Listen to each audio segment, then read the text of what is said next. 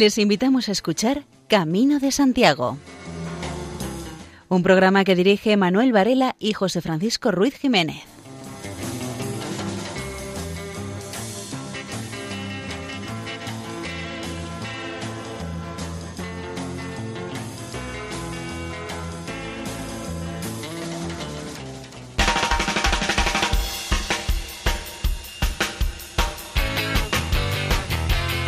Queridos oyentes, les damos la bienvenida a una nueva edición del programa Camino de Santiago en la sintonía amiga de Radio María. Les damos la bienvenida a este segundo programa del año 2020 y les invitamos a que nos acompañen en nuestra peregrinación nocturna bisemanal a través de la ondas. Esperamos informarles y entretenerles en los próximos 55 minutos.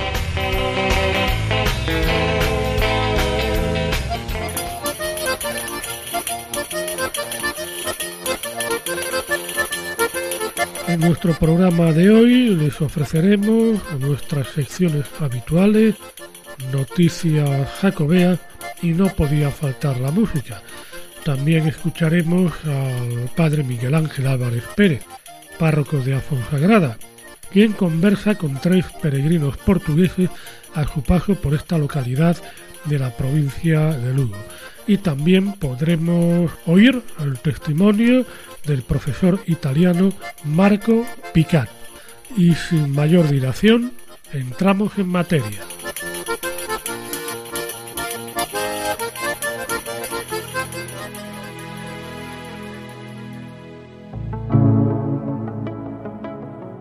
Camino, Verdad y Vida de Florentino Ulibarri.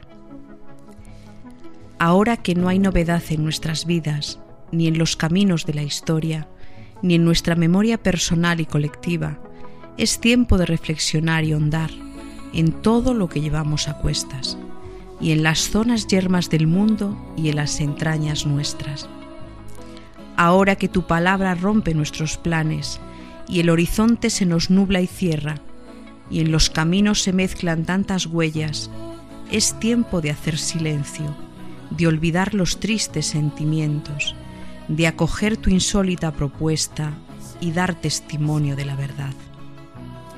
Llegará un día en que la libertad no sea un sueño, en que las fronteras desaparezcan y los seres humanos seamos respetados y encontremos en el otro a un hermano un día en que no haya clasificación de personas por su color, dinero o raza, ni por su poder, religión o condición social. Llegará un nuevo día en que la verdad resplandezca y alumbre a todas las personas y no necesite protección ni ser explicada. Un día en que este mundo sea distinto, se llene de verdades, sueños y proyectos y se parezca ya al reino definitivo que estamos llamados a crear juntos. Pronto llegará un nuevo día, tu día, Señor, pues tú eres el camino, la verdad y la vida, aunque los nuevos Pilatos sean escépticos.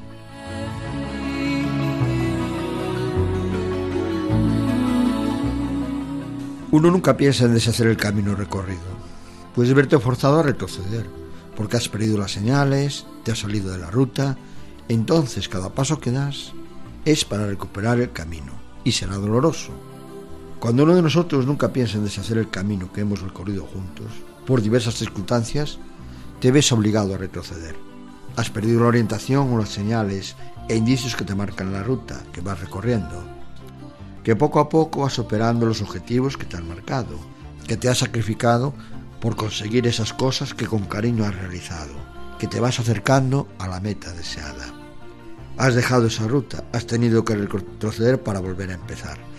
Te has tenido que marcar otras metas. Es muy doloroso volver a recuperar esa ruta que tú te has marcado, que muchos de los que han empezado contigo esa aventura van quedando atrás, por motivos que nunca han deseado que pasaran, pero las circunstancias por las que atraviesan te han llevado a tomar muchas decisiones, aunque dolorosas, tienes que tomarlas para poder seguir el recorrido que te has marcado. Hay veces que alguna de las personas que has elegido para que te acompañen en la aventura que te han propuesto realizar no alcanzan las expectativas que has puesto en ellos, teniendo que prescindir. para que ese grupo de personas que te acompañan puedan alcanzar los objetivos que se han marcado. Lo único que hacen es crear malos rollos entre todos, no les sirve nada de lo que hacen, todo está mal.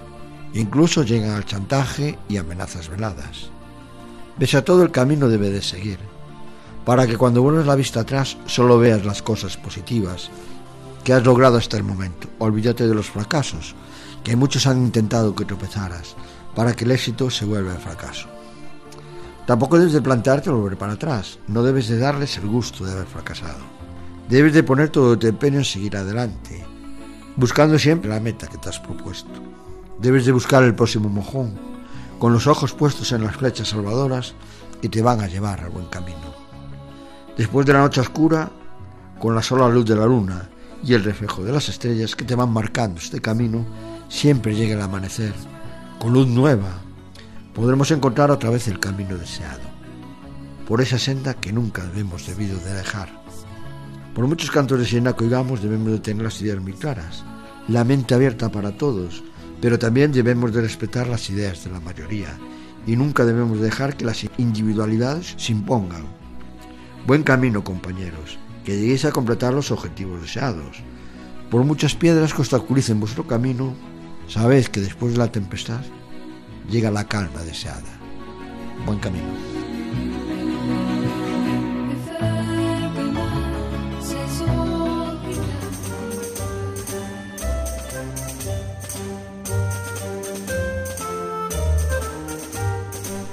Una compañía eléctrica ha obtenido autorización de patrimonio para atender una línea de altísima tensión sobre puntos importantes del camino portugués.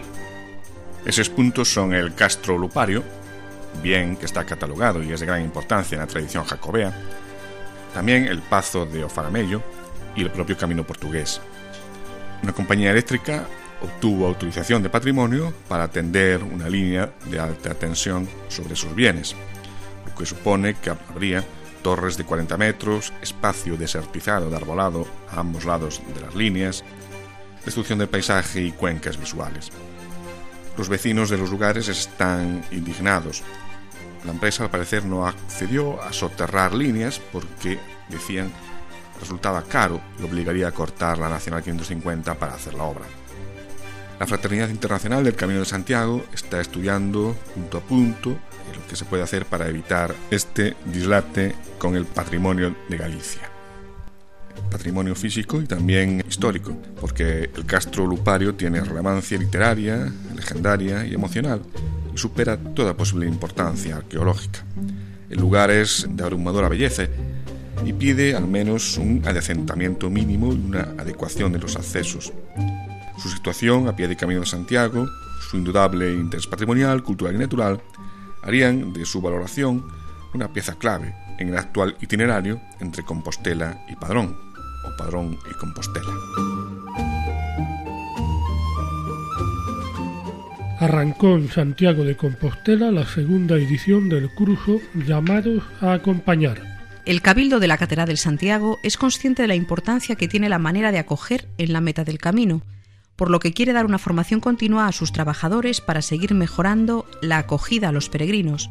Por ello organiza un ciclo formativo destinado a todo el personal, empleados y voluntarios de la Catedral Compostelana y de la Oficina de Acogida al Peregrino, el cursillo persigue fomentar en el personal las actitudes que ayuden a escuchar, entender, acompañar, animar y acoger a los peregrinos desde el espíritu cristiano. Esta iniciativa de formación se desarrollará a lo largo de nueve encuentros. El primer encuentro se celebró el lunes día 13 de enero de 2020, le seguirán los miércoles 22, 29 del mismo mes y el 5, 12, 19 y 26 de febrero y el 4 y 11 de marzo. Todas las conferencias tendrán lugar en la sala de la Cátedra de Estudios Jacobeos del Centro Internacional de Acogida al Peregrino. Será desde las 3 a las 5 de la tarde. El acceso a este ciclo de formación es libre para todas aquellas personas vinculadas a la labor de acogida en la catedral y se pueden obtener más información en la Secretaría de Acogida Cristiana en los Caminos de Santiago, en el teléfono 981 56 88 46, 981 56 88 46 o en el correo info arroba en el acogida cristiana en el.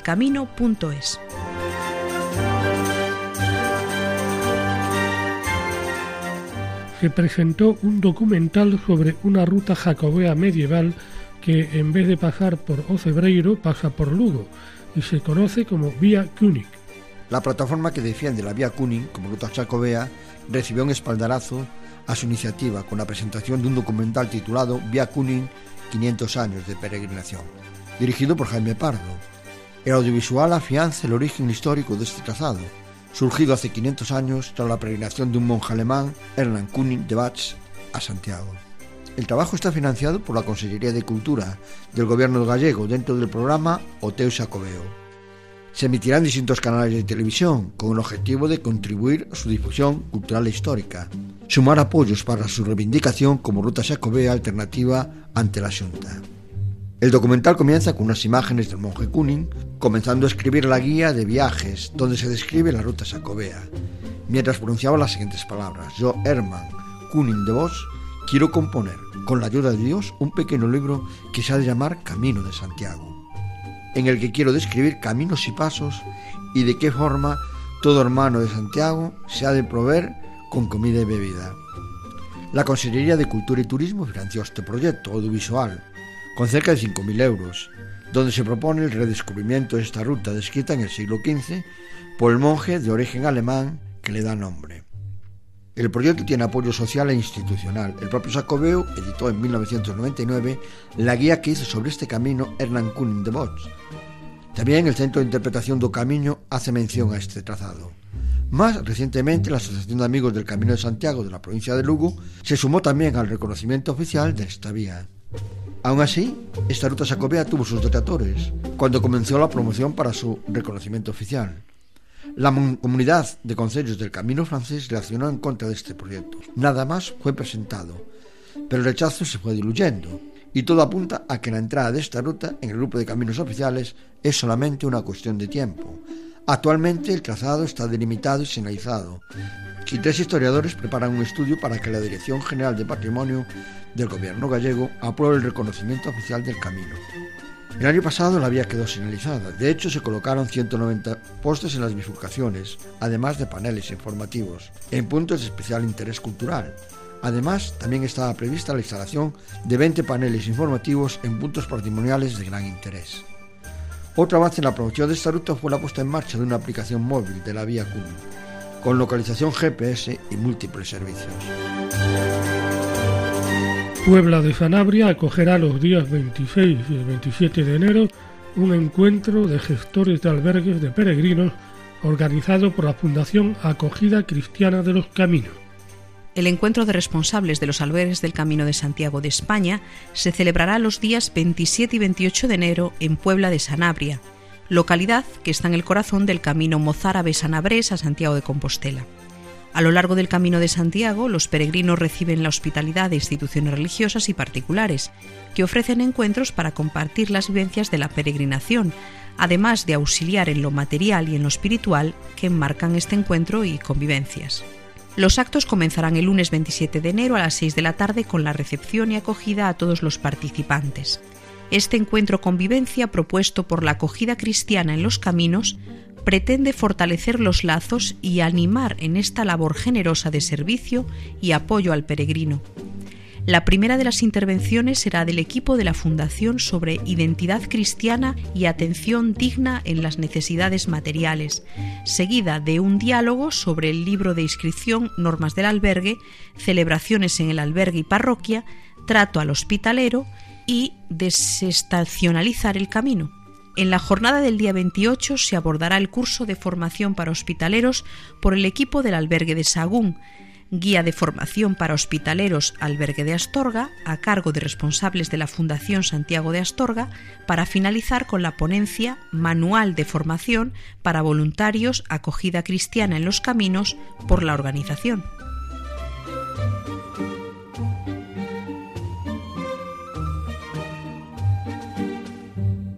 Premios para los estudiosos de la ruta jacobea.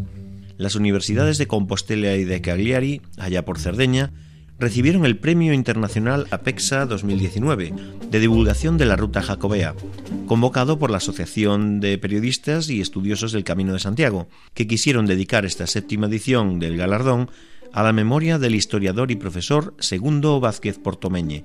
Durante el acto, celebrado en el Museo de Peregrinaciones de Santiago, el presidente de la agrupación periodística, José María García Palmeiro, hizo entrega al rector de la Universidad de Santiago de Compostela, Antonio López, y a la profesora italiana Daniela Cici del correspondiente diploma y de la escultura Armonía, obra del lucense Luis Loureira, conmemorativa del premio. Los presentes valoraron muy positivamente la repercusión e importancia de la actividad universitaria en los ámbitos del Jacobeo y en la defensa, divulgación y promoción del Camino de Santiago, destacando, en el caso de la Universidad de Santiago, la realización del curso Lecciones Jacobeas Internacionales, dirigido por los profesores Miguel Taín Guzmán y Domingo González Lopo.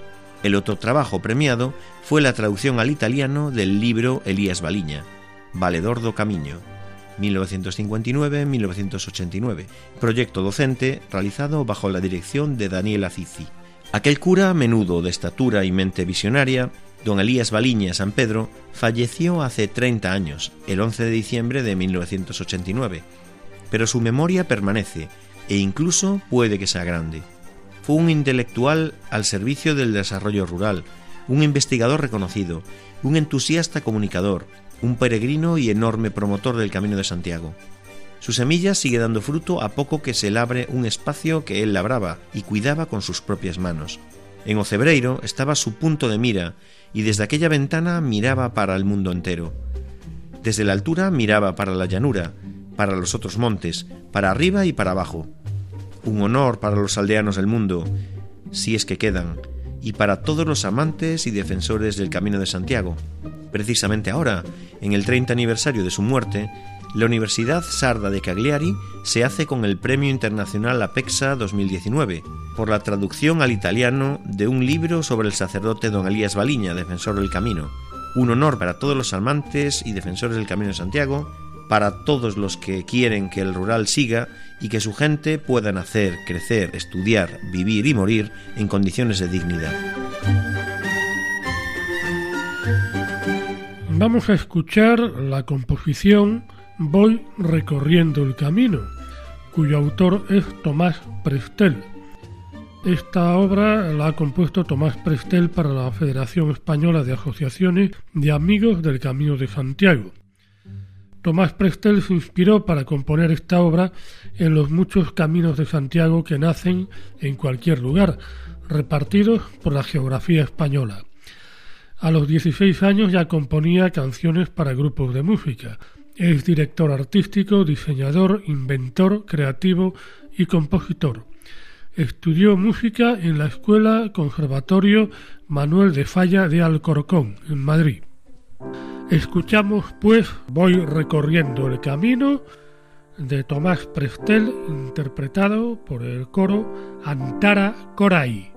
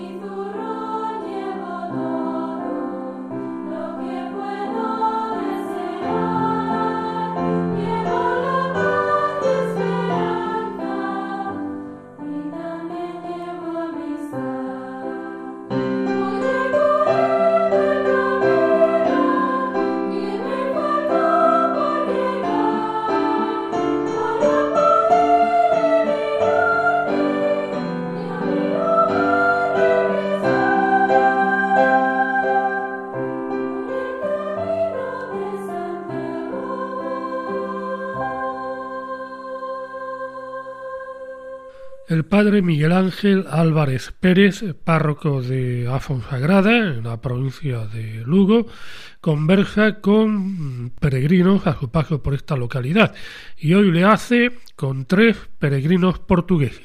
Pues hoy llegaron a Fonsagrada tres peregrinos portugueses, Pedro, José y Víctor. Está el tiempo frío, apenas vemos peregrinos todavía por estos lugares, pero ellos llegaron aquí en esta tarde fría. Yo les pregunto así a los tres los motivos por los que estáis ah, haciendo el camino. Bueno, y que conteste uno de los tres, el que quiera. Pues hacemos, fazemos o caminho de, de, de Santiago já várias vezes. Já corremos seis caminhos de Santiago.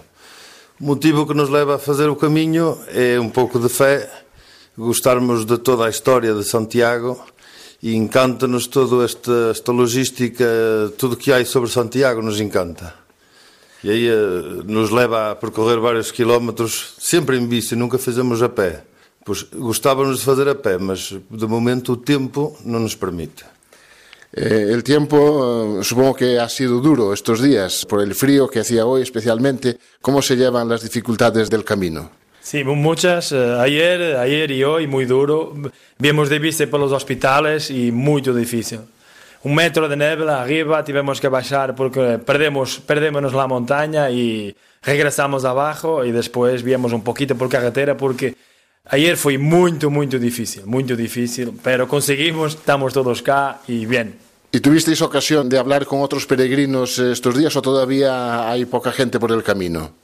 Sim, temos sempre a oportunidade de falar com outros peregrinos e, uh, e trocar algumas impressões de, de, das dificuldades ultrapassadas de cada um, porque todos os peregrinos tiveram dificuldades.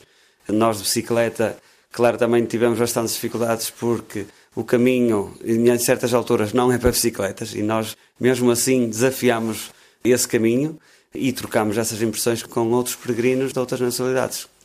Pues nada más, eh, muchas gracias por llegar hasta aquí y como decíamos antes en la bendición del peregrino, pues yo deseo que lleguéis también felizmente a Santiago una vez más y que la experiencia pues sea gratificante y que el tiempo también os acompañe. Muchas gracias. El profesor italiano Marco Picat nos habla acerca de peregrinos, peregrinaciones y estadísticas, o más bien la ausencia de ellas, en la edad moderna. Marco Picat nos habla in primer lugar de unos peregrinos de Saluzzo, Italia. Sono dell'Ottocento quelli che sono morti a un gruppo di pellegrini di cui faceva parte uno di Saluzzo che sono stati Son dos peregrinos dell'800. dal vescovo di Saluzzo Un grupo de Saluzzo peregrinó a Santiago como una manera de pasar del mundo protestante al católico, como penitencia. Los peregrinos salen de Saluzzo hacia Compostela. A Saluzzo, una grande cerimonia e eh, i pellegrini sono partiti alla volta di Compostela. Quando sono arrivati vicino a Burgos, eh. Un tiempo después, cuando se acercan a Burgos, una gran nevada causa muertes en el grupo de peregrinos. En la documentación encontrada se contaba su historia.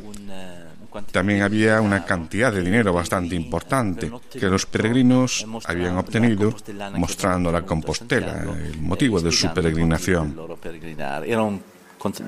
Quantitativo di denaro piuttosto importante, per questo il il luogo dove i pellegrini sono, sono stati ritrovati è stato scelto in questi anni. El lugar donde se encontró a los peregrinos fue elegido en estos últimos años como exposición pictórica, que es un documento fundamental en la historia del peregrinaje.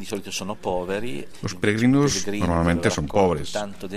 Un peregrino que recauda tanto dinero se ha dado a conocer en el camino. farsi conoscere da, da molte persone durante il cammino. Questa esposizione non è unica perché era già successo che altri nello stesso paese di Casteldelfino, che è una piccola località del Piemonte, erano partiti da Casteldelfino, si erano convertiti al, alla religione. In Casteldelfino, nel Piemonte, hay personas que han dejado la fe protestante y han retornado al catolicismo una importante cantidad di dinero. E quindi c'è addirittura stata proposta l'idea che questo fosse diventato una specie di mestiere più che una, un atto di devozione perché es un misterio del momento del arrepentimiento. El dinero con el que regresaron los peregrinos les permitió hacerse con una casa. Esto dio lugar a una serie de misterios porque se unía el acto de devoción del arrepentimiento a una mejora en la situación económica. El entorno, la familia de estos peregrinos obtiene una notable fortuna. Es una historia curiosa que da cuenta de cómo el mundo peregrino está abierto a muchas experiencias. Un po' curiosa, da, però da conoscere per renderci conto di come il mondo pellegrino fosse aperto a molte esperienze. Y seguidamente este profesor italiano nos hablará acerca de la documentación existente sobre las peregrinaciones modernas. Ecco, Diciamo che abbiamo meno documenti, abbiamo meno documenti perché... En la Edad Moderna no hay muchos documentos sobre las peregrinaciones a Santiago porque es un periodo en el que la Iglesia no ha conservado elementos de este fenómeno. Le condizioni storiche non sono state a favore con le varie guerre. La condición histórica no es muy favorable, pues las guerras no permiten un paso tranquilo de los peregrinos. Direi che probabilmente le pellegrinaggi hanno continuato, ma non abbiamo più le fonti che avevamo prima. La peregrinación continúa en la Moderna, pero no hay las fuentes que había al principio. Erano gli affreschi, perché molti affreschi, del, soprattutto del miracolo del pellegrino impiccato, erano fatti al ritorno da dei personaggi che facevano come voto l'affresco. Y quindi sapendo en qué han fatto l'affresco noi possiamo Una manera de tener seguridad de estas peregrinaciones son los frescos. Los hacían como un voto los que regresaban. Sabiendo en qué año se hace el fresco, sabemos cuándo se hizo la peregrinación. Pero se pasó a otras formas de manifestar la fe, que no era hacer frescos en una iglesia. del far affrescare una chiesa o un, Y regresamos sobre una modalidad musical, que son los pasodobles gallegos. Hoy vamos a escuchar Orgullo Santiaguista, de Ignacio Sánchez Navarro.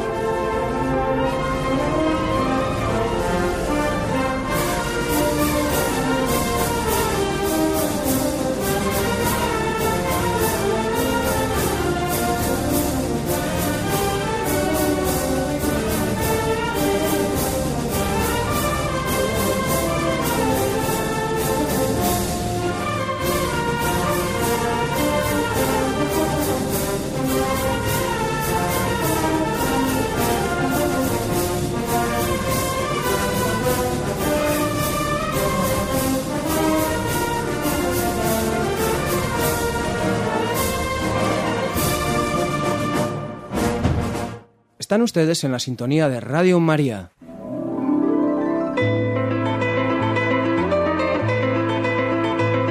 Y llegamos a la sección Páginas en el Camino.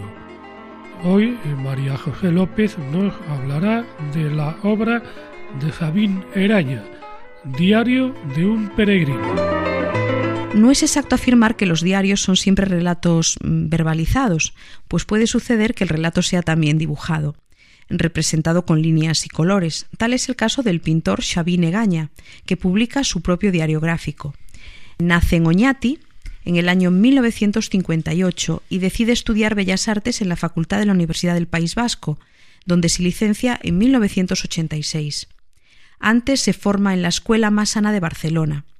Aprovecha la frescura de los conocimientos aprendidos para impartir clases de dibujo a niños de Bupicou en un instituto de enseñanza secundaria durante cuatro años. No obstante, la voluntad de seguir una carrera artística es la causa del abandono de este inicio pedagógico. Aprende las técnicas del agua fuerte, la litografía, el grabado, la acuarela, que utilizará a lo largo de su vida con evidente maestría y desparpajo. Expone en las galerías más prestigiosas como son las de Nueva York, Hamburgo, Barcelona, Madrid, a la vez que participa en numerosas exposiciones individuales y colectivas en el ámbito nacional. Los premios y reconocimientos no dejan de agasajarle. Muere en la primavera de 2006. El fondo de su obra está repartido en museos y fundaciones, y en el año 1998 el pintor recorre las tierras situadas entre Bertiz y los Alpes suizos, y lo celebra mediante la publicación de un libro pionero de pinturas que se titula A pie. Esta obra motiva la inspiración de un segundo libro de acuarelas publicado en el 2002 y vuelto a editar en el 2006 que se titula Diario de un peregrino, y que se presenta como marco geográfico del Camino de Santiago desde el alto del puerto de Somport, donde unas piedras dispersas evocan la grandeza del antiguo hospital de Santa Cristina, hasta Compostela y Finisterre. Se trata de 55 acuarelas que retratan escenarios diferentes del Camino de Santiago, sin duda elegidos esmeradamente. Es un detalle significativo la apuesta del pintor por el ambiente rural y campestre, fascinado por los detalles de la naturaleza. Forman parte de ella los cordales y las montañas, a veces agrestes y escarpadas, oteros, cerros, hiladas de arbolado, ríos delgados, aguas embalsadas, cielos grises o lilas, como los que representan el puerto de Somport o en el Ocebreiro. A veces un pueblecillo o una aldea dibuja el contorno de sus casas apretadas en torno a la torre de la iglesia y en mitad de la campiña verde o amarilla, tal como ocurre en Belorado, Torres del Río o en Castrojeriz. Son asimismo protagonistas señeros del libro algunos árboles centenarios, como son el castaño de Molina Seca o el carballo de Barbadelo. Los caminos terreros, tal cual la corredoira Triacastela, las vías romanas como la calzada que se dirige a Calzadilla de la Cueza y los puentes medievales. El Camino de Santiago está jalonado de extraordinarias obras religiosas y civiles que constituyen uno de los patrimonios más ricos del mundo. Esta circunstancia no pasa desapercibida para el pintor, que secuestra piezas singulares como la iglesia de Nuestra Señora de Eunate, la iglesia de San Pedro de la Rúa en Estella, la ermita de San Miguel en Tierras de Campos, la portada del monasterio de San Julián de Moraime y el santuario de Nuestra Señora de la Barca. Especialmente dedica a la ciudad de León tres acuarelas espléndidas. Dos rescatan la catedral en su exterior e interior y la tercera recupera las pinturas románicas de la colegiata de San Isidoro. Y por último, elige entre sus acuarelas la plaza de la Quintana, situada en la fachada sur de la Catedral de Santiago, como un objetivo singular coincide con Federico García Lorca, que décadas antes dedicó un poema a la misma plaza. La variedad y calidad cromática de la obra es riquísima. De los verdes tenues de los Pirineos avanza hacia los ocres y pardos de Castilla, recala en el perfil dorado de Campos y muere otra vez en los verdes refulgentes de Galicia. El cielo transcurre entre azules opacos, grises blanquecinos y a veces cárdenos colores de puestas de sol. Debe añadirse, por último, que las acuarelas van acompañadas de algunas glosas originales unas y transcripciones literales de autores otras. son textos de autores tan dispares cronológica y cualitativamente como San Isidoro, Lucrecio, San Agustín, Heidegger, las explicaciones propias adquieren a veces caracteres de genuina y profunda poesía, como la que dice a su llegada a Finisterre. Se aventura la primera luz, y la mariposa blanca descansa como ceniza. Sumérjase su resplandor hacia la luna en el continuo movimiento. Es esta una obra entrañable y admirable de un pintor al que la muerte le sorprende tempranamente.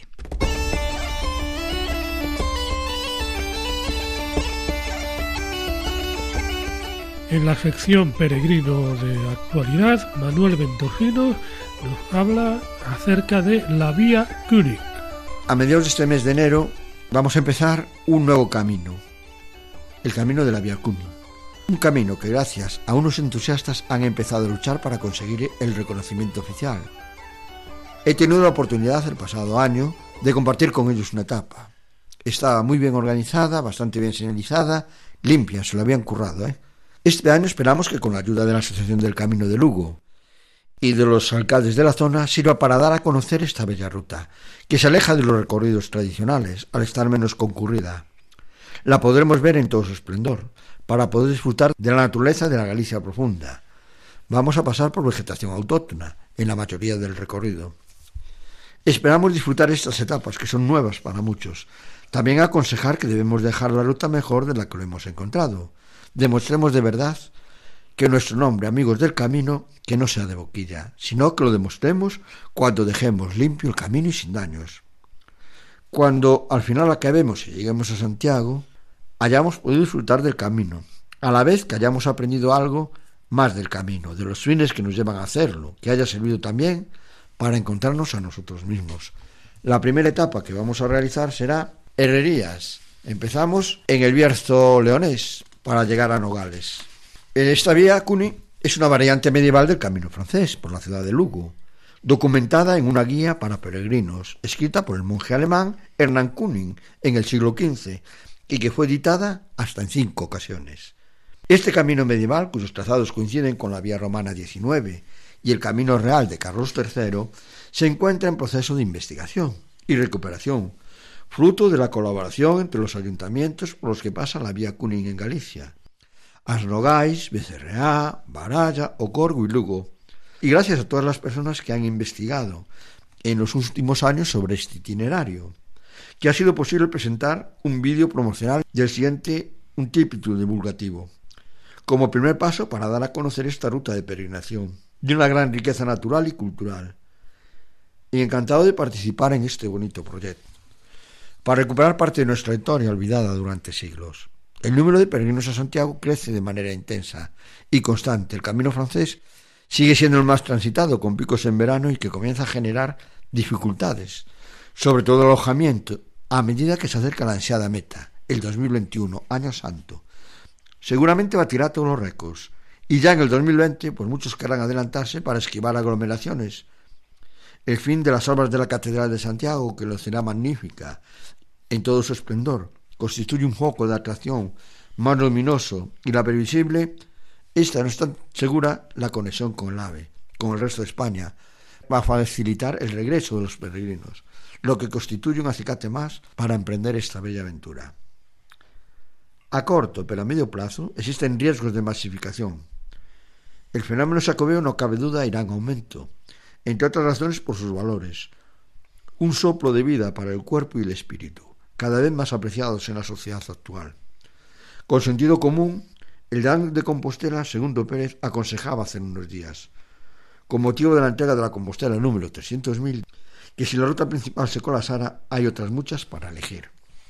Hay tantos caminos a Santiago como peregrinos. Originalmente salían de su casa para confluir en lugares comunes y caminar hasta Compostela, procurando los itinerarios más cortos, seguros y orográficamente asequibles. Hoy se toman medios de transporte rápidos hasta lugares emblemáticos como Cebreiro o situados a una distancia superior a los 100 kilómetros. Resulta curioso ver en verano comenzar y a 116,5 kilómetros se vacía el tren abarrotado que enlaza Orense con Lugo para de esta histórica villa partir hacia Santiago.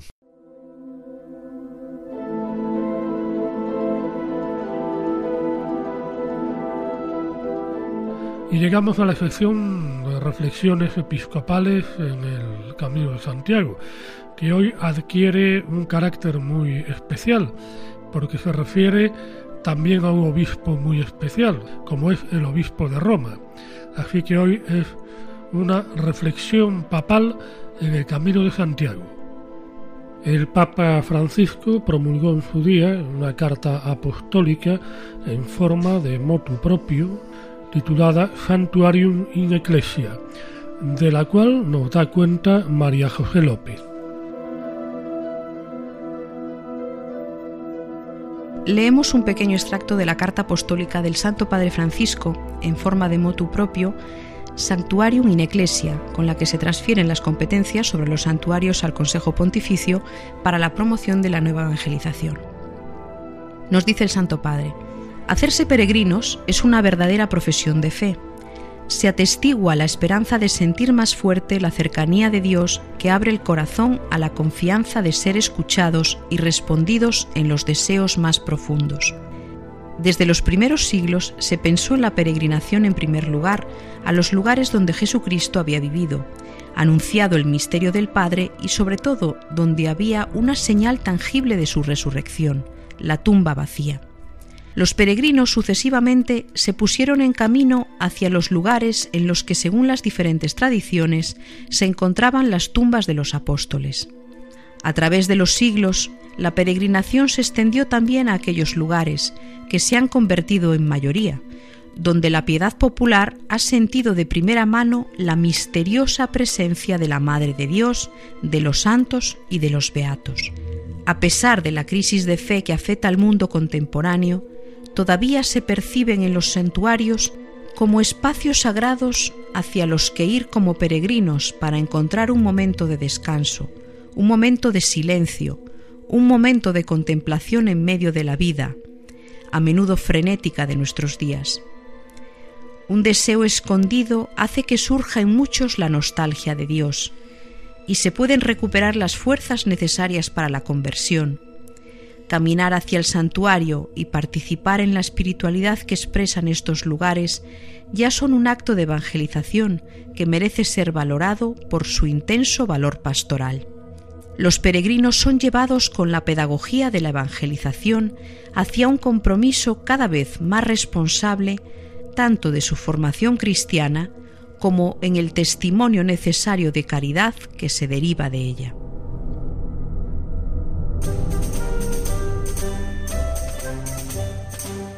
El anuario Vía Jacobitana Camino de Invierno alcanza su tercer número. La publicación la dirige Aida Menéndez y le edita la Asociación del Camino de Invierno por la Ribera Sacra, con el patrocinio del grupo de Agader, Ribeira Sacra o Caurel. En sus 140 páginas incluye varios artículos de historiadores reconocidos de las comarcas por las que discurre el Camino de Invierno, así como de profesores de la Universidad de Santiago de Compostela expertos en diferentes temáticas sobre el patrimonio material e inmaterial en torno a esta ruta, además de una memoria fotográfica que se intercala entre los diversos artículos sobre las actividades más relevantes realizadas por la asociación a lo largo del año, y todo ilustrado con fotografías a todo color, siendo portada de la publicación la fotografía de Iago Viana González, que ha recibido el segundo premio del segundo concurso de fotografía del año 2018 convocado por la Asociación de Amigos del Camino de Invierno por la Ribera Sacra. La obra se puede adquirir en las librerías Monfortinas, así como a través de esta web www.caminodeinviernotodojunto.com.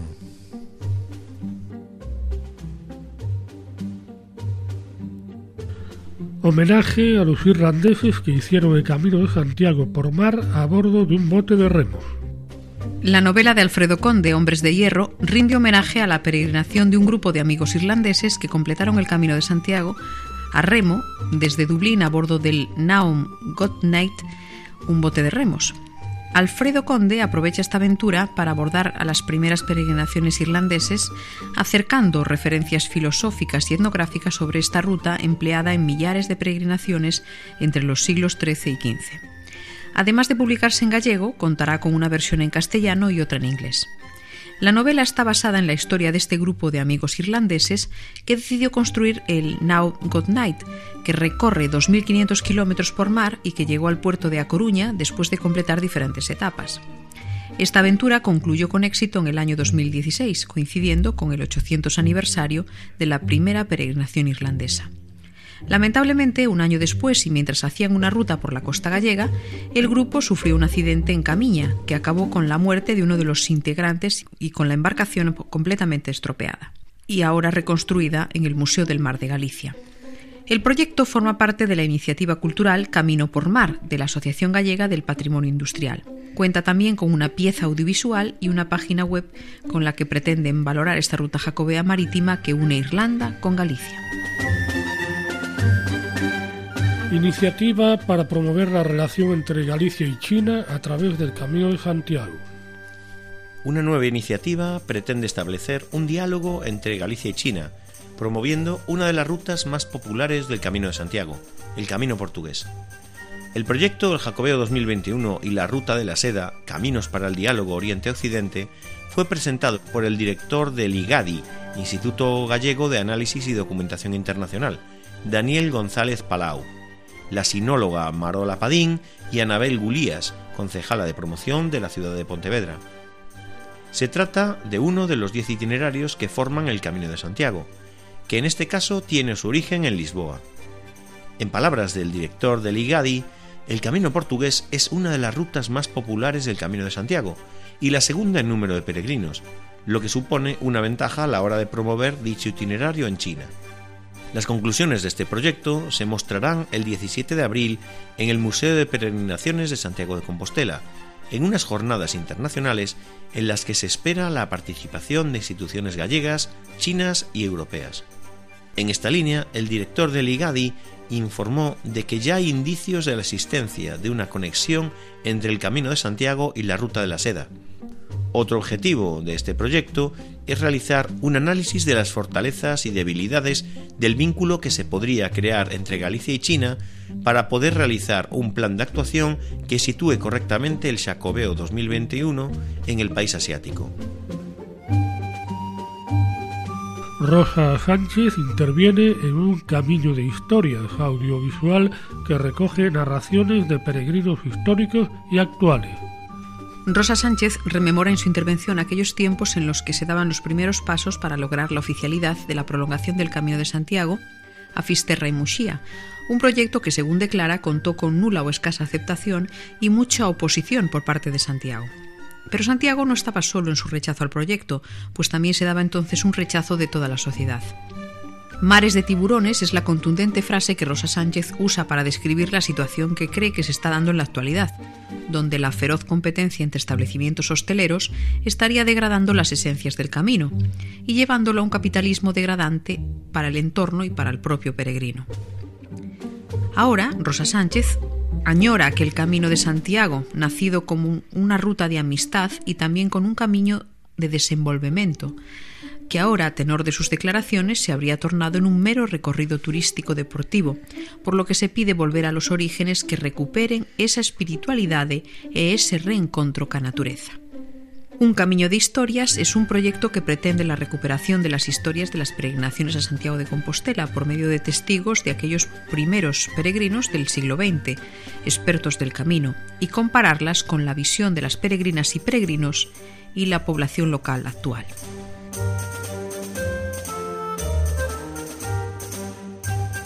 Balance del año 2019 con la llegada a Santiago de casi 350.000 peregrinos.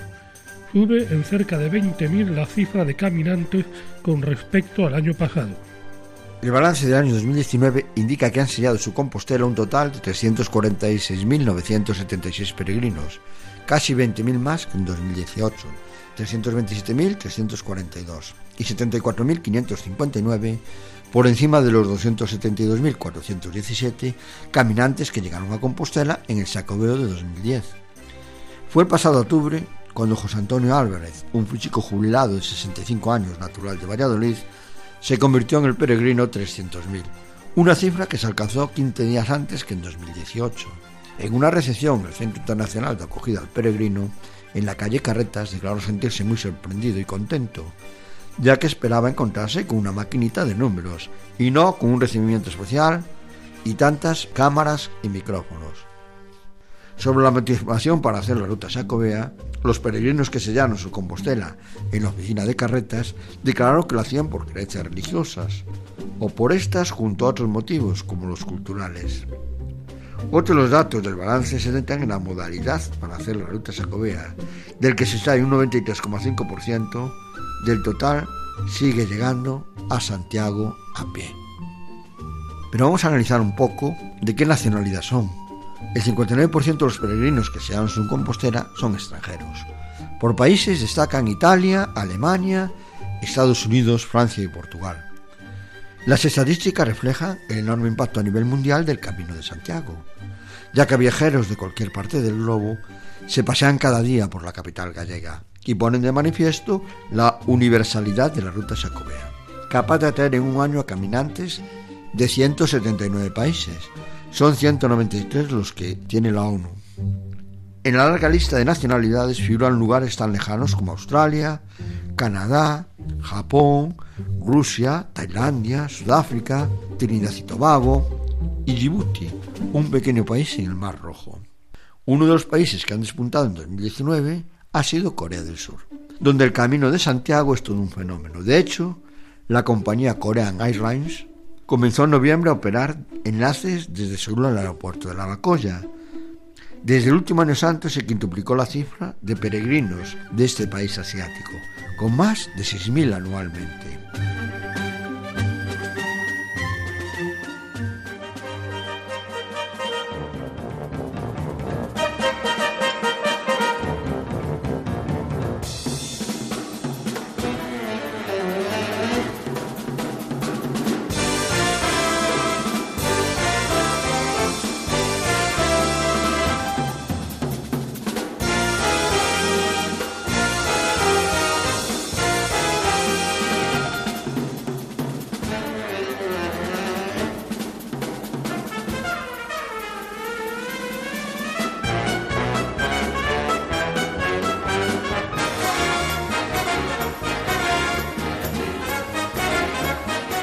Pues llegamos al final de nuestro programa de hoy. Nos encontramos dentro de dos semanas.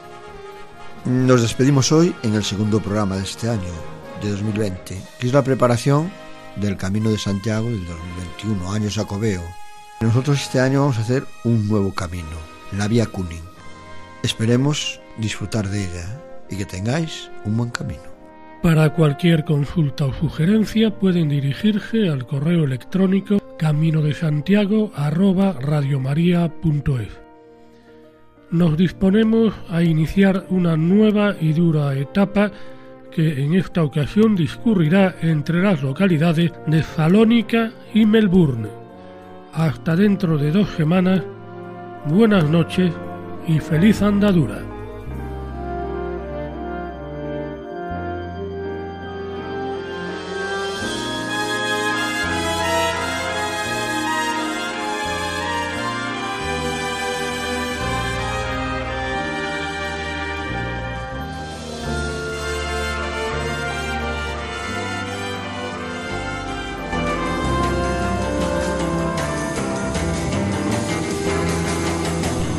Escuchado en Radio María Camino de Santiago, dirigido por Manuel Varela y José Francisco Ruiz Jiménez.